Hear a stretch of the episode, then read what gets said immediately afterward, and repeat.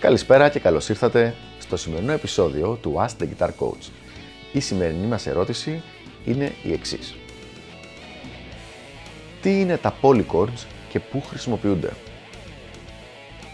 Να λοιπόν μια ερώτηση που δεν περίμενα ότι θα μου ερχόταν ποτέ για το Ask the Guitar Coach και αρκετά προχωρημένη θεωρητικά ερώτηση και σε ένα θέμα το οποίο πολύ σπάνια το ακούμε από κιθαρίστες για πρακτικούς λόγους όπως θα πούμε παρακάτω. Τα polychords είναι ε, μια ιδέα, μια, ένα concept θεωρητικό το οποίο συνήθως χρησιμοποιείται στο πιάνο λόγω της φυσιολογίας του πιάνου και του πώς είναι φτιαγμένες οι νότες. Δεν χρησιμοποιείται πολύ συχνά στην κιθάρα, σίγουρα στην εξάχορδη κιθάρα πολύ σπάνια, λόγω το ότι είναι μόνο 6 οι χορδές και συνήθως χρειαζόμαστε 8 ή παραπάνω νότες για να είναι πλήρες το polychord. Θα καταλάβετε αμέσως τι είναι, για ποιο λόγο συμβαίνει αυτό. Τα polychords λοιπόν είναι δύο συγχορδίες οι οποίες είναι παιγμένες μαζί με σκοπό συνήθως, όχι απαραίτητα, να βγάλουν τον ήχο μιας πιο εξελιγμένης αρμονίας.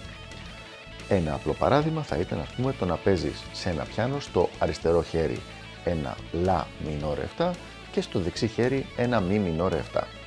Αυτό λοιπόν θα μας έδινε τις νότες λα, ντο, μι, σολ στο αριστερό χέρι και μι, σολ, σι, ρε στο δεξί χέρι.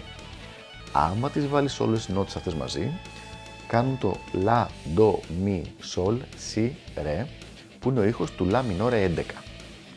Με αυτόν τον τρόπο λοιπόν, αντί να ξέρεις ως πιανίστας ή ως κιθαρίστας τον ήχο, το, συγγνώμη, το σχήμα του ακόρντου λα μινόρε 11, το βγάζεις τον ήχο αυτόν χρησιμοποιώντας δύο συγχορδίες μαζί, στο ένα χέρι το λα μινόρε 7 και στο άλλο χέρι το μι μινόρε 7.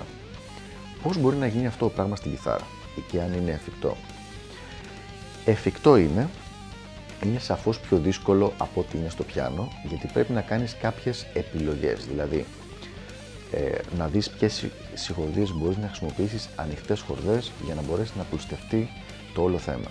Να δεις σε ποιες συγχορδίες μπορεί να χρησιμοποιηθεί μπαρέ για παραπάνω από μία νότα, έτσι ώστε να μπορέσεις να χρησιμοποιήσεις ένα δάχτυλο για παραπάνω νότες καθώς και επίσης ποιες νότες δεν χρειάζεται να παιχτούν στη, σε μια σχορδία.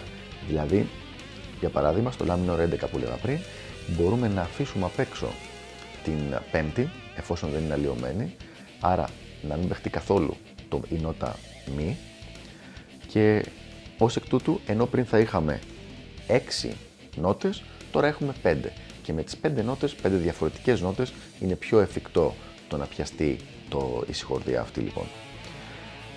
Αυτό λοιπόν είναι τα polychords. Τα, θα τα εξελίξουμε ακόμα παρακάτω, θα τα συζητήσουμε μάλλον περισσότερο όταν κάποια στιγμή μιλήσουμε για το substitution που είναι ένα πολύ σημαντικό μέρος του, ε, του αυτοσχεδιασμού αλλά με απλά λόγια είναι το να παίζεις μαζί δύο συγχορδίες συγχρόνως την ίδια στιγμή οι οποίες όταν παιχτούν μαζί βγάζουν τον ήχο μιας άλλης πιο εξελιγμένης τονικότητας και σου δίνουν ένα πολύ πιο πλατή και συγκεκριμένο αρμονικό background. Αυτά λοιπόν για το συγκεκριμένο θέμα. Ελπίζω να βοήθησα και τα λέμε στο επόμενο Ask the Guitar Coach. Γεια χαρά!